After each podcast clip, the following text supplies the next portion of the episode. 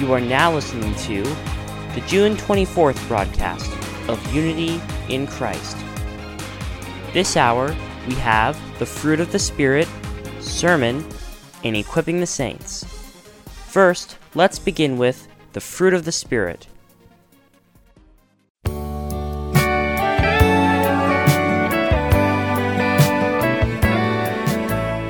Hello, Heart and Soul Gospel Ministry listeners. This is Terry with the Fruit of the Spirit, a time in which we confess our hearts to the Lord. Jesus taught us that the commandment to love God and the commandment to love our neighbor as ourselves are the greatest commandments in the Bible. As humans who still have sinful nature, we cannot keep these commandments without the help of the Holy Spirit. While we were yet sinners, God sent His Son to die for us. And yet, even though we have received this amazing grace, we still cannot love Him with our whole hearts. How can we love those who have hurt us? And how can we love those who we don't want to love? Scripture says that we are to love our neighbors as we love ourselves. But we are often disappointed because our sinful nature causes us to put ourselves first. These are the disappointments that may arise in us. Today, we will briefly share these stories and conclude the sharing about the fruit of the Spirit and its nine characteristics. In the previous session, we shared that as we get to know God through the Bible and meditate on His Word, we will love God more and trust Him, and we will be able to enjoy joy and peace that transcends our circumstances and withstands hardship. So, how can we love our neighbors? First, we must believe that God created humans in His image, unlike other creatures, and remember that the image of God is still present in our weak neighbors. Therefore, we must treat them with love, mercy, and kindness. Furthermore, when we experience difficulties or hardships because of our neighbors, we can overcome any hatred or bitterness and embrace God's grace by believing in God's sovereignty which He is using everything to bring about His goodness. So, what about our relationship with ourselves? The more disconnect there is between who we want to be and who we are in reality, the harder it is to accept and love ourselves. However, the Bible teaches us that in order to love our neighbors, we must first accept and love ourselves in a healthy way. The Bible verses like hate yourself Luke 14:26, or deny yourself, Matthew 16:24, teaches us that we should hate and deny ourselves when our mind and thoughts are not aligned with God's law and his will. The Bible refers to all believers who have become God's children through their faith in Jesus Christ as saints, that is, holy people. But at the same time, through the story of our faithful ancestors, the Bible reveals how human beings are prone to sin and how weak we are. Rather than thinking and making self evaluations, it would be more helpful for us to understand how God sees us and how He cares for us. This can only be understood by thinking biblically. Despite our weaknesses, we must accept God's word that He loves us, considers us holy, and has given us the Holy Spirit inside us. By doing so, the characteristics of the Spirit's fruit of gentleness and self control will emerge, and we will live a life that is distinct from the world by relying on the Holy Spirit. The nine characteristics of the fruit that appear in one fruit are interrelated and reminiscent of the character of Jesus Christ. When we read the Bible, which is God's Word, correctly and obeyed in faith, God makes us more like Jesus Christ, and the Holy Spirit enables the fruit of the Spirit to bear in us. In the coming new year, I hope that by reflecting on the Lord's Word every day and obeying them, we will become more like Jesus Christ, and the characteristics of the fruit of the Spirit will become more evident to us. It is time to say goodbye and conclude our study of the fruit of the Spirit. Bye!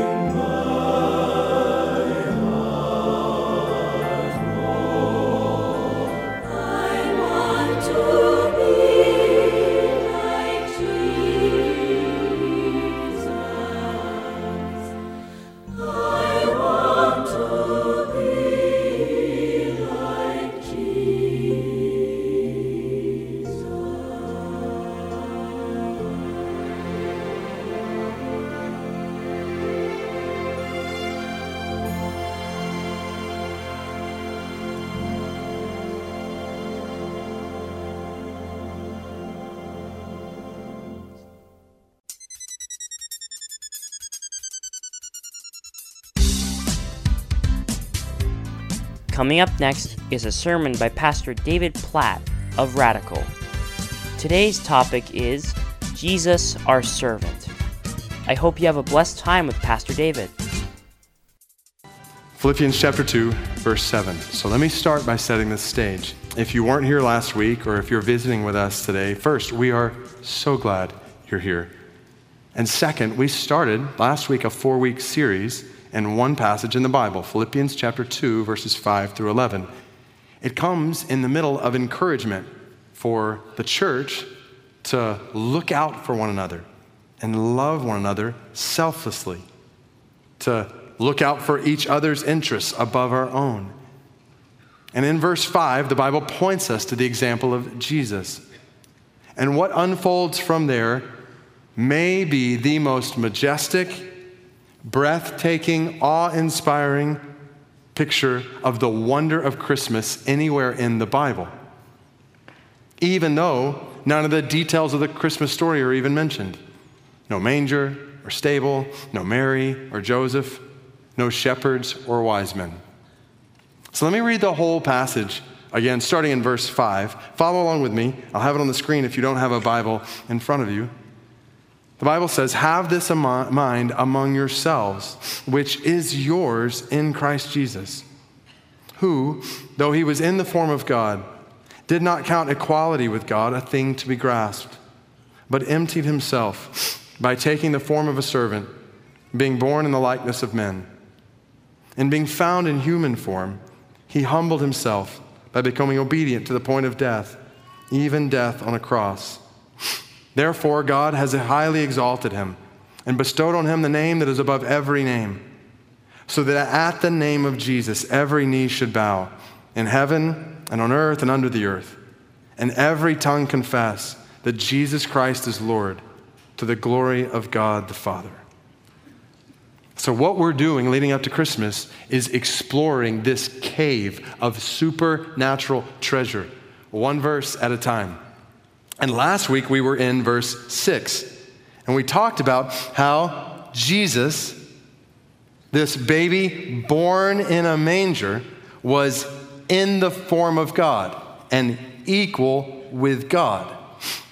We talked about the mystery of the Trinity one God in three persons God the Father, God the Son, and God the Holy Spirit, each of whom is fully God.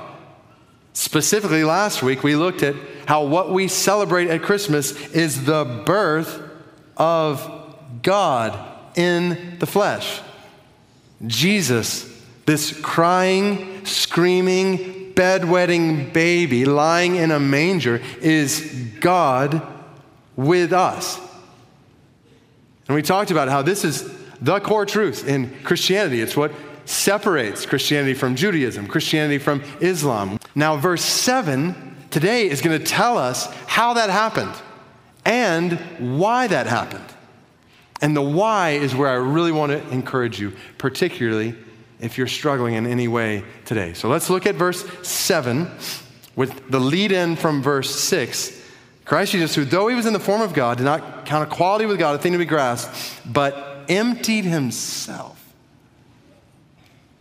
Wow, what does that mean? Jesus emptied himself.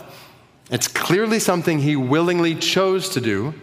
Instead of grasping all that's involved in equality with God and being in the form of God, he emptied himself. Now we know it doesn't mean he ceased to be God because, as we saw last week, he was in the form of God, equal with God. So, what does this mean to empty himself? And verse 7 answers that questions with, question with two phrases. One, by taking the form of a servant. That's what it means for him to empty himself. And then two, by being born in the likeness of men. So Jesus emptied himself not by losing something, but by taking on something. He didn't take off his divinity, he took on the form of a servant. Same word that's used up earlier the form of God, form of a servant. Being born in the likeness of men. So in these two verses, we have a picture of Jesus as one person with two natures. Verse 6 is talking about his divine nature, what we saw last week. Now, verse 7 is talking about his human nature, which plunges us again into the deep end of the mystery and majesty of Jesus, of Christmas. Jesus, who we've already seen is fully God, is also fully man. And then just think about both these natures all throughout the Bible. In his human nature, we could say at points he was 5, 10, 20, 30 years old. In his divine nature, he existed eternally. In his human nature, there were times when he was weak and tired. In his divine nature, he possessed omnipotent power. We saw this in our study of Mark 4. Remember Jesus sleeping on a boat? There's his human nature. Then he stands up and tells the wind and waves to stop. His divine nature. Even what I mentioned just a few minutes ago, a few minutes ago, in his human nature, he ascended into heaven. He's no longer in the world. In his divine nature, what we talked about last week, he's with us wherever we go and whatever we face. In his human nature, he had limited knowledge. In his divine nature, he was and is and always will be omniscient, knowing all things. Jesus still in the form of God, took on the form of a slave. Whoa. And this is not the only time the Bible talks like this. In fact, Jesus himself talks like this, very specifically.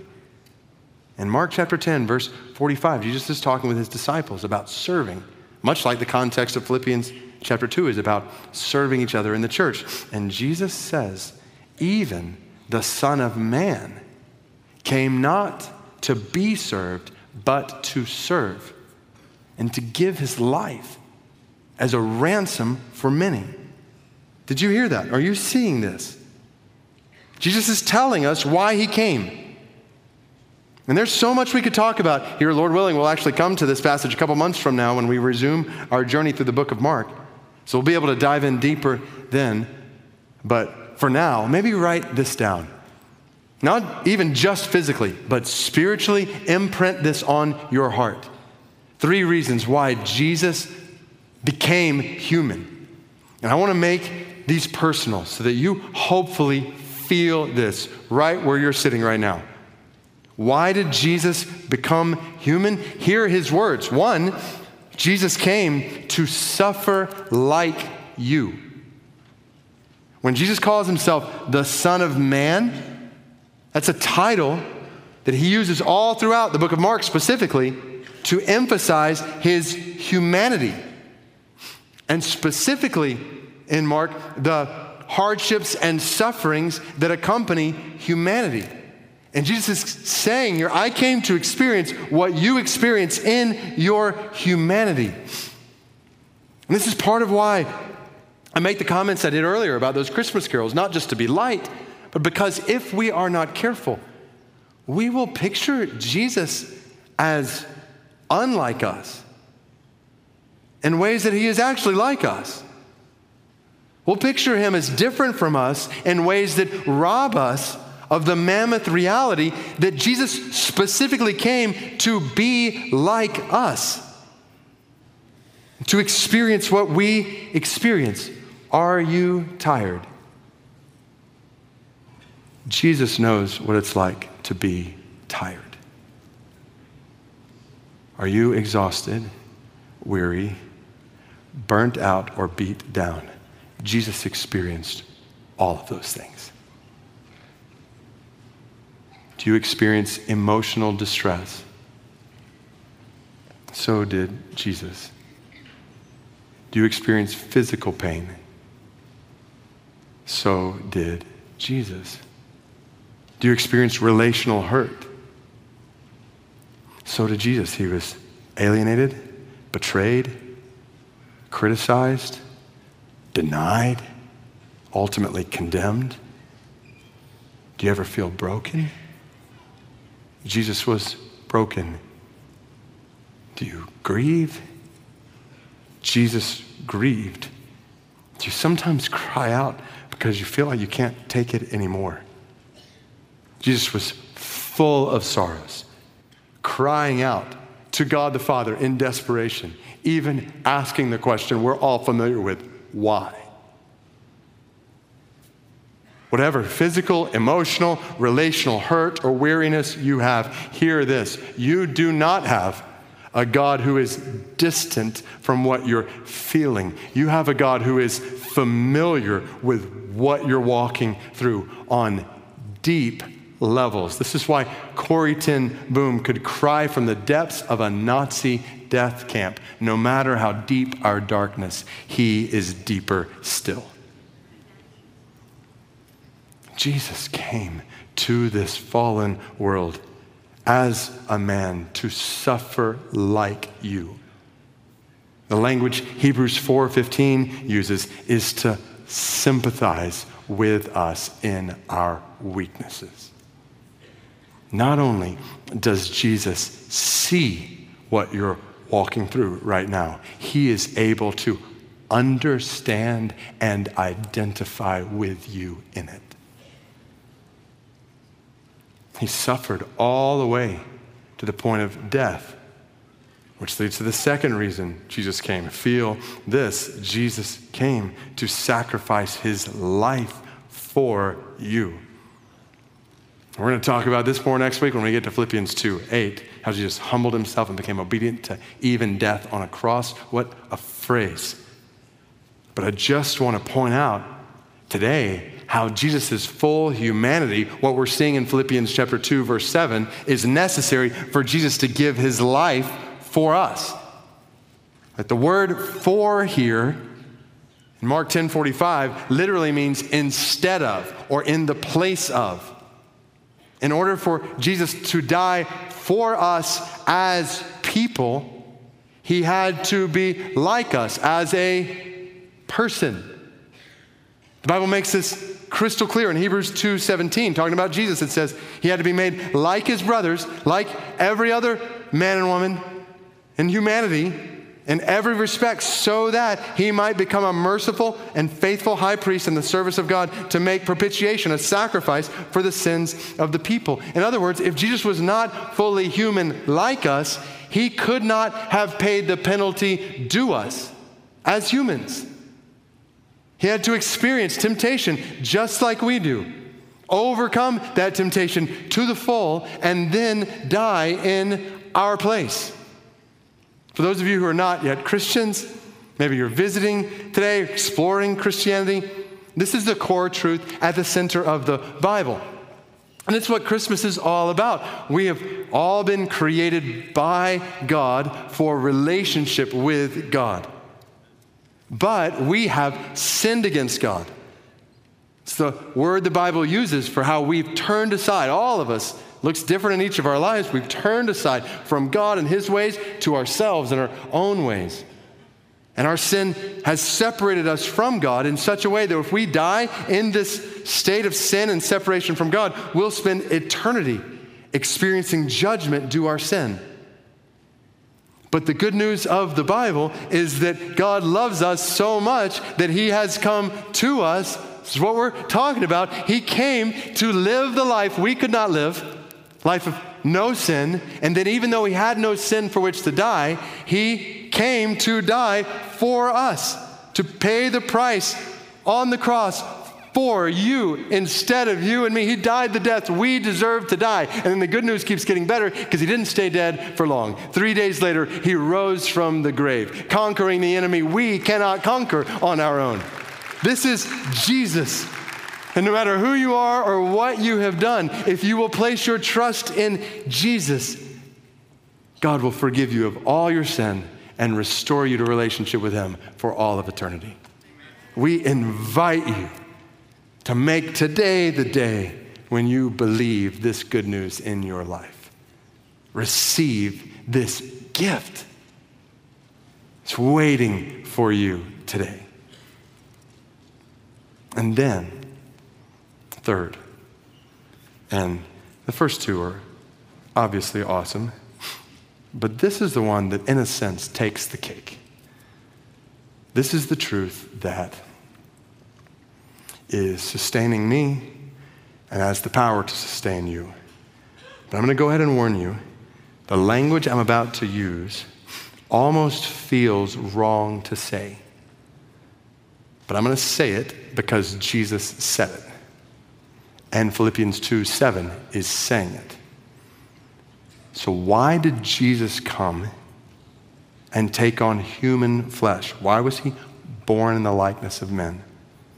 Reason number three Jesus came to be your servant. Or to use the original word from Philippians 2 7, Jesus came to be your slave.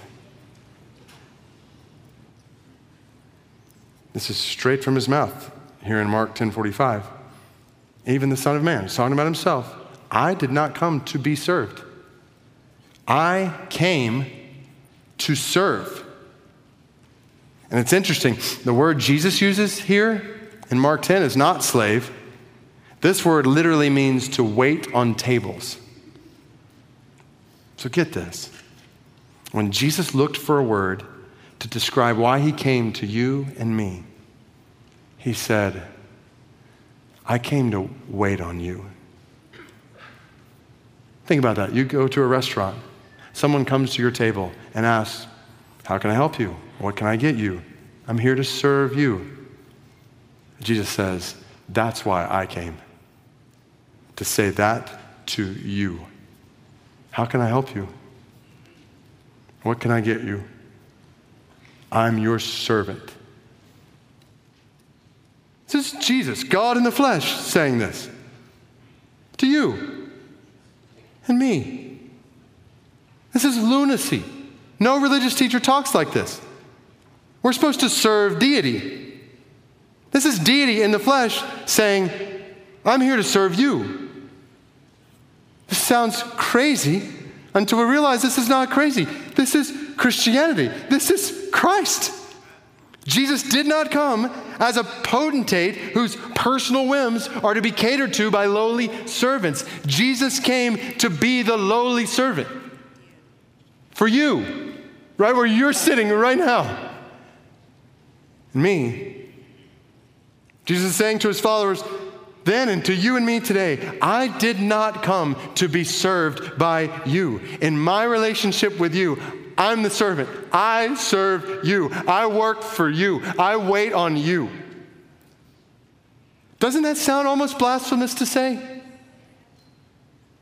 Now, let's be clear what the Bible doesn't mean when it calls Jesus our servant. The Bible doesn't mean we tell Jesus to do whatever we want him to do, and he does it as if we have authority over him. And this certainly doesn't discount all the times in which the Bible calls followers of Jesus servants of Jesus. So there's a ton of time we could spend there. But follow what Jesus is saying here in Mark 10 because, well, think about it. This is, in an, a sense, the essence of Christianity. Yet so many Christians miss it. Th- think about it. How do you become a Christian? How do you become a follower of Christ? The whole Christian life starts at the moment that you or I Stop trying to serve God and we trust God to serve us. Right? The Christian life begins when you realize you have sin in your heart against God. And there's no amount of good you can do to cover over that. No matter, it's not a, Christianity is not a list of things to do. Pray this amount of times, read the Bible, go to church, do all these things, and you'll earn your way to God. No, that misses the whole point. You can't cover over your sin on your own. You need God to serve you. You need Jesus' sacrifice, what we just talked about, to cover over the stain of sin in your life. And Jesus says, That's why I came. I came to serve you. And when we trust Him to serve us in this way, that's when you or I become a Christian. But here's the deal once we become a Christian, we don't then move on from this as if we don't need Jesus to serve us anymore. Jesus did not come just to serve us once, save us from the penalty of sin, and then we figure out everything else from there, which is how a lot of people view their Christian life and experience their Christian life. And it misses the whole point. Jesus didn't come just to save you, He came to serve you every single day. So put this all together. Philippians chapter 2, verse 6 and 7. Just as truly as Jesus was in the form of God, he existed in the form of God, Jesus exists in the form of a servant, a slave for you. It's the whole reason he came and was born. Jesus became like you and me in order to serve you and me. So that, now make the connection when you're tired and weak and burn out or beat down or discouraged or depressed, hear what Jesus, God in the flesh, is saying to you. He is saying, I'm here to serve you. He's saying, right now, I'm here to wait on you. Strength to get you through today. And Peace that passes all understanding and joy that supersedes your circumstances. Jesus says, I'm, I'm here to serve you. That's the reason I came. This is what Christmas is about. It's about Jesus, God in the flesh, coming to you and me in a fallen world, in a weary world, and saying, right now, I exist as your servant. So I showed that picture of mercy. I want to show you a couple of other pictures as well. Yesterday, I was out at MBC Arlington for the memorial service of Ruby Mae Blackwell. So, Ruby's mom and dad, Stephanie and Kennard, are, have been a faithful part of MBC for a lot of years. And Ruby was born about a week before Mercy with a congenital heart disease, which eventually led to surgeries and severe brain and kidney injuries and fractured bones and countless other challenges. And almost exactly a month ago, actually, when Stephanie and Kennard thought they were about to bring her home, Ruby unexpectedly and suddenly breathed her last breath. I sat at this memorial service yesterday near Brady and Jillian Workman, whose son Callum was born this summer, also with a host of medical challenges, primarily with his heart and brain. And after 55 days in Children's Hospital, right down the hall from the Blackwells, these two families from our church right there together, and after some sweet memories that God provided in Callum's hospital room, baby Callum breathed his last breath. And I do not know or pretend to understand or be able to explain why these precious couples have these pictures of their babies. Uh, we live in a fallen, weary, painful world with all kinds of questions for which we do not have answers. But we do know this. We have a God who exists to serve us in the middle of the hurt and the pain and the questions. And I don't presume for a second that this truth takes away the hurt or the pain or answers all the questions. But I, I do know, based on my time with these two couples yesterday, that this truth provides hope in the middle of it all. Because the Bible is telling us, God is telling us today that He was Ruby's servant and Callum's servant, because the Bible clearly teaches that when that little baby girl and that little baby boy breathed their last breath in that hospital, God Himself was there to serve their little bodies in such a way that in the next instant they woke up to glory with Him in heaven and for their moms and dads, Stephanie and Kennard, and Brady and Jillian, in the middle of the hurt and the pain and all the questions, you can know that God Himself is your servant. And He exists to wait on you, to provide you with everything you need everything you need in the days ahead. That's the reason he came. Jesus came to serve Stephanie and Kennard and Ruby and Brady and Jillian and Callum. And the good news of Christmas is that Jesus came to serve you. Right where you're sitting right now, to wait on you, to be your servant. I don't know what you're walking through in your life right now. But the good news of Christmas is that Jesus does.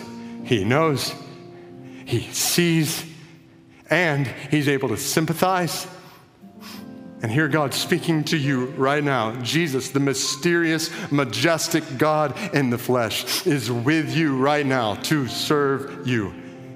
This is Christianity. This is Christmas. And mark it down. There is coming a day in your humanity when you will breathe your last breath. You don't know when. It could be today for any one of us, it could be years from now. But whenever that moment comes, for all who are in Jesus, you can know this in that moment when your heart and your lungs fail. The fully human, fully divine Son of God who conquered death will serve you and lead you into eternal life with Him. All glory be to Christ Jesus, who, being in very form of God, did not consider equality with God something to be grasped, but he emptied himself, taking the form of a servant, being born in the likeness of men. I exhort you, trust him to serve you. Will you bow your heads with me? Just want to ask you that question all across this room, other locations, wherever you are. Anybody within the sound of my voice, like, have you trusted Jesus to serve you? If you've never done that in your life, you've not come to that point, I invite you, let this moment be that point. God is speaking to your heart, saying, I love you. I've come to sacrifice my life for you and to serve you. Now and for all of eternity, trust me to serve you. And just say to him in your heart, Yes. God, I, I, need you to serve me. I need you to save me from my sin. Jesus, I need you to cover over the stain of sin in my heart. I'm going to trust you to serve me with everything I need. Now and forever, I trust you as my servant and, and Savior. when you pray that, express that to God for all who have. Maybe you expressed that for the first time to God years, decades ago. Can we just say it again in a fresh way today? Jesus, we trust you to serve us. I trust you and pray for everything that Stephanie and Kennard and Brady and Jillian need. For everything that every single heart in this gathering right now needs, that you are sufficient to serve our deepest needs. And so we pray that you do it. I just pray that over every single person in the sound of my voice now. God, please serve them with everything they need. Help them to hear your love for them now. I think about our church Bible reading plan today, Zephaniah 3. You quiet us with your love. Would you quiet hearts with your love? With hope peace that passes all understanding. That they're going to make it through because you were with them. You're for them. Let's pray that you would help them to hold on to you as their servant. Help us to hold on to you as our servant. In Jesus' majestic, mysterious, wonderful, name we pray. Amen.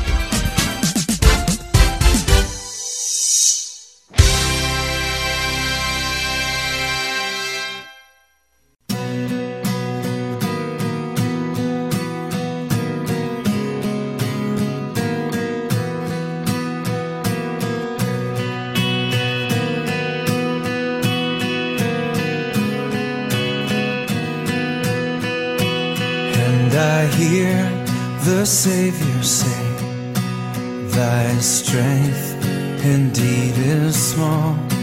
Child of weakness, watch and pray.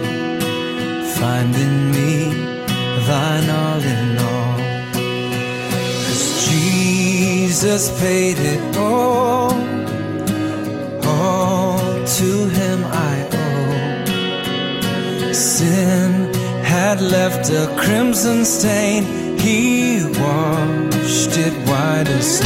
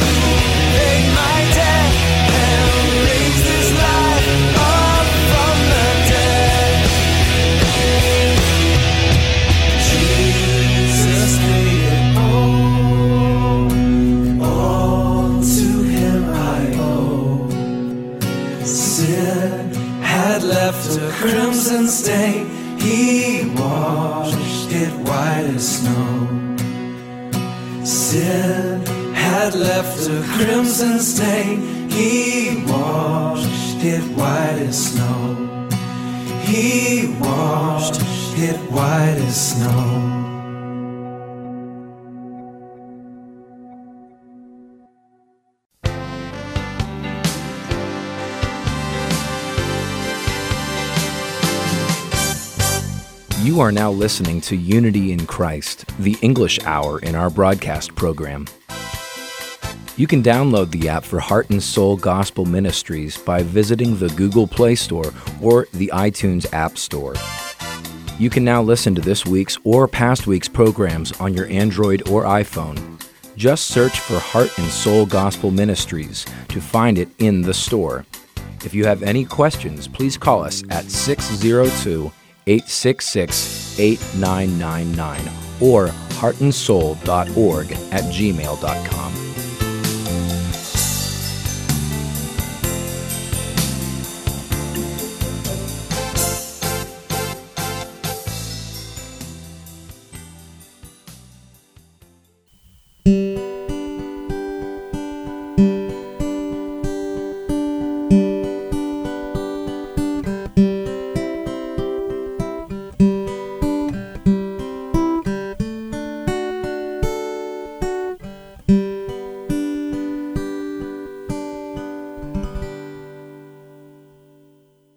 The following program is called Equipping the Saints.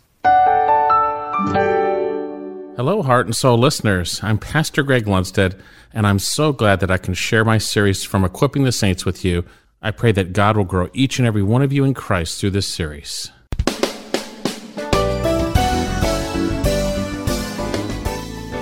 And I'll share this at times, and it's not the way it used to be in our church, but it was this way before. People would come in the door, and my heart's like, I want to say hi, and people are sitting there like ignoring everybody. Don't manufacture that, but you should be happy to see them. It should be a blessing. These are my brothers and sisters in Christ. They are my brothers and sisters. Now, one last warning, one caveat. Turn to 2 John. The greeting really did signify you are saying they're a brother or sister in Christ, by the way. It did. It's really saying you are the family of God and I love you. You're my brother or sister in Christ. It's a very serious thing. And so therefore we better not greet anyone that isn't of Christ or someone who makes it look like they are, but they're not. Be very careful, otherwise you will share in their sins. Notice how this is spoken here. Notice the greeting issue here. The greeting issue. Second John, verse 8. And this has to do with those churches that are not good either, by the way. Be very careful. Second John verse 8. Watch yourselves that you may not lose what we have accomplished, but that you may receive a full reward. Hey, the Word of God's been working in you. You're being built up more like Christ, but you can lose that and not receive a full reward. Very serious. Watch yourself. Warning. Anyone who goes too far and does not abide, that means remain in the teaching of Christ, does not have God. And the one who abides in the teaching has both the Father and the Son. If anyone comes to you and does not bring this teaching, do not receive him into your house and what? Do not give him a greeting. That's the significance. For he who gives him, he's explaining, a greeting participates in his evil deeds. Don't be treating those denominational churches down the road as your brothers and sisters. Don't be saying, hey brother. They're not. Do not give them a greeting. That's the point. We're not in the same family. And if you do so, you're now identifying with them and you cause people to stumble. You participate in their evil deeds. That's a pretty serious situation. Those who have a wrong gospel, those who twist the word of God, those who are not bringing the truth of Christ rightly, don't greet them. They're not brothers and sisters in Christ. They are not. You participate in their evil deeds. So the greeting was very important back then. It was an identification of being in the family of God. And we are to greet every brother with a holy kiss. Not a manufactured thing. It should be a heart thing. I love you guys and I'm glad you're here. You know what I'm saying? Glad to see you. How you doing, right? There's a genuine concern and care like you would with any true family member you love when you see them. So then, we are to be praying for the leaders. He says, brethren, pray for us. Greet all the brethren with a holy kiss. Notice what he says next back in 1 Thessalonians.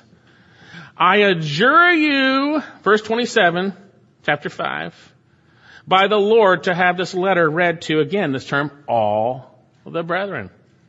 He says, I adjure you by the Lord. This is a command from Paul, but yet it is Paul saying it's the Lord that's making this through me, and it always is, but he's strengthening it. I adjure, the term adjure is a very strong term. It means to put under a binding oath. I put you under a binding oath to do this. By the Lord. The Lord is putting you under an oath to do this. To do what? I adjure you by the Lord to have this letter read to all the brethren. Very important. Notice he says to all the brethren. There's an implication that the whole body of Christ is to hear it. And it was actually spoken in a tense that means a singular act in a particular time. Get them together and read this letter. You are obligated by the Lord to do this. I adjure you by the Lord. Now, at this time, there were copies of the Old Testament scriptures. Remember the Bereans checked the scriptures to see if it was so?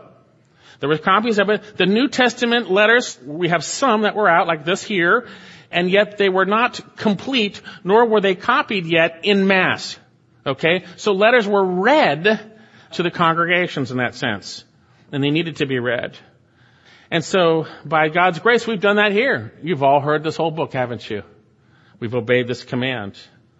The sad thing is I see many believers and make believers, they've never read through the book of First Thessalonians. They've never heard it in church. They've never heard it in the body of Christ. So little of God's word goes out in total. You little bits and pieces, but God's word doesn't go out in total or completely. You see, the reading of scripture in the church was paramount. We see that from Paul. Look at Colossians chapter 4. Colossians chapter 4. Greet the brethren, verse 15, who were in Laodicea, and also Nympha and the church that is in her house. And when this letter is read among you, Colossians 4:16, have it also read to the church of the Laodiceans, and you for your part read my letter that is coming from Laodicea. Read the letter. Have them all listen to it. The early church was continually devoted to the apostles' teaching, the breaking of bread, and prayer. In 1 Timothy chapter 4, Paul tells Timothy, until I come, verse 13, give attention to the public reading of scripture, to exhortation and teaching. That's what the church should be about. What about 2 Timothy chapter 4? Turn there, 2 Timothy chapter 4. Paul says, I solemnly charge you, very serious, serious charge. Again, these charges have to do with the word of God going out. That's why pastors that don't put out the word of God are so evil. Such an evil act. Can't think of anything more evil than a pastor not feeding the sheep. 2 Timothy 4:1 I solemnly charge you in the presence of God and of Christ Jesus who is the judge of the living and the dead and by his appearing in his kingdom preach the word. Be ready in season and out of season, reprove, rebuke and exhort with great patience and instruction. For the time will come when they will not endure sound doctrine, but wanting to have their ears tickled, they will accumulate for themselves teachers in accordance with their own desires and will turn away their ears from the truth and turn aside to myths or stories. You see that? So Paul says, I adjure you by the Lord, have this letter read. Serious charge. Now God uses His Word to bring us into His kingdom, the gospel. We're born again through the living and abiding Word of God. But also it is the means in which He equips us for every good work, 2 Timothy 3.16. It's His Word that performs its work in us, 1 Thessalonians 2.13. It is His Word by which we grow in respect to salvation, 1 Peter 2, 1. It's His Word by which we renew our minds and are not conformed to this world, but transformed, Romans chapter 12. It's His Word which is a light unto our path and a lamp unto our feet. It's His Word which we are to hide in our hearts that we might not sin against Him. It's His Word that we live by spiritually. Man shall not live by bread alone, but by every word that proceeds from the mouth of God. This should be taught and read in every church. All the way, I adjure you by the Lord. I adjure you. Sadly, this isn't happening in many churches, but there's nothing new under the sun, folks. Listen to what a preacher wrote more than a hundred years ago. The Word of God is not loved and studied either privately or publicly. Trashy literature is devoured in public, music and ritualistic services and imposing ceremonies are eagerly sought in the public. Thousands will flock to hear music and pay for admission, but how few care for a meeting to read the Holy Scriptures. These are the facts, and the facts are powerful arguments. We cannot get over them.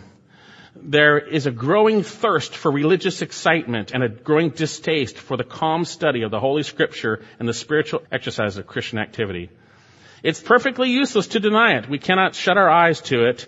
The evidence meets us on every hand. And he says, thank God there are few here and there who really love the Word of God and delight to meet in holy fellowship for the study of His precious truths. May the Lord increase the number of such and bless them abundantly. May our lot be cast with them till our traveling days are done. That's more than a hundred years ago. So true. The reality is the Word of God should be going forth in the churches. Have this letter read to all the brethren. Now maybe some of you have lost your desire for the Word of God. I tell you, sin has gotten in the way. When our desire goes out the window for the Word of God, our selfishness, our sins in the way, we gotta confess. And God will purify our hearts. He cleanses our hearts from our sin and then He gives us a desire for it. You just listen when Solomon recounts David talking to him when he was young in Proverbs 4. He says, My son, give attention to my words, incline your ear to my sayings. Do not let them depart from your sight. Keep them in the midst of your heart. For they are life to those who find the speaking of the word of God, and health to their whole body. Watch over your heart with all diligence, for from it flow the springs of life. Watch over your heart. Have the word functioning rightly. May we all have a tremendous hunger for God's glorious provision of His word for us. So then, we come to the last command. He says, First of all, brethren, pray for us. Greet all the brethren with a holy kiss. I adjure you by the Lord to have this letter read to all the brethren. And he says here, not a command, he just says, Hey, the grace of our Lord Jesus Christ be with you. He says, The grace of our Lord. He's the Lord, He's the sovereign. Jesus, the term Jesus is when God the Son took on human flesh, you shall name him Jesus, for he shall save his people from their sins. Matthew 121. It means the Lord is salvation. Christ, it speaks of the Messiah, the King predicted in the Old Testament, who would rule forever and ever on the throne of David, who would die for us, suffer first for the glories to follow. And he is Lord. May his grace be with you. That's the desire. His grace. Now, what is grace? It's God's unmerited favor revealed in none other than Christ and what He's done. It's an attribute of God. 1 Peter 5.10 spoke of the God of all grace. We see throughout Scripture that God's unmerited favor towards mankind is manifest in Christ. In Christ. John said in John 1.14, And the Word became flesh and dwelt among us, and we beheld His glory. The glory is the only begotten from the Father, full of grace and truth, unmerited favor and truth. 2 Corinthians 8, 9, encouraging the Corinthians to give their previous pledge from a heart that's right, that desires to help the body of Christ. He says, For you know the grace of our Lord Jesus Christ, that though he was rich, yet for your sake he became poor, that through his poverty you might become rich. Titus 2.11, For the grace of God has appeared, bringing salvation to all men. God's grace has appeared. Ephesians 2, 8, 9, we've been saved by grace. God poured his favor that we didn't deserve out on us by sending his son Jesus for us. But it's not only are we saved by his grace, we function by his grace. Every day we function in the same context where we can't do it, it's all him. May God's grace be with you. May it not be you on your own, may it be God's grace with you. Peter's desire was that grace and peace would be multiplied in our lives, 2 Peter 1. Jesus said, apart from him, we can do nothing, John 15. 2 Corinthians 3, 5, not that we're adequate to consider anything as coming from ourselves, but our adequacy is from God. God told Paul that his grace is sufficient, 2 Corinthians 12:9, for power is perfected in weakness. Now, for his grace to be manifest in your life, you need to humble yourselves, that he would work through you. His power is perfected in weakness. So he ends this letter with the desire of God through Paul's desire.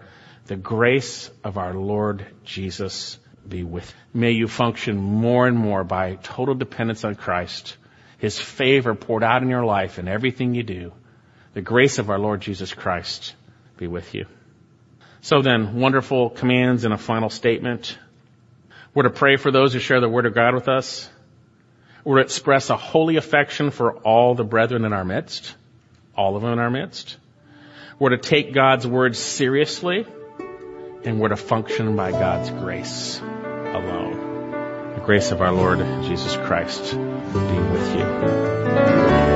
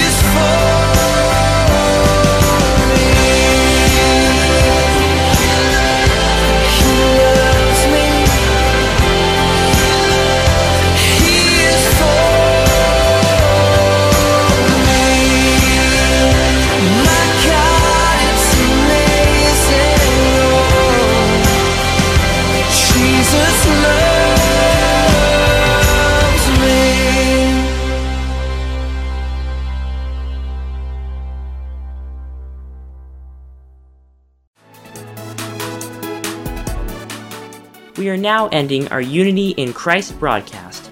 Thank you for listening, and I look forward to being with you again next week.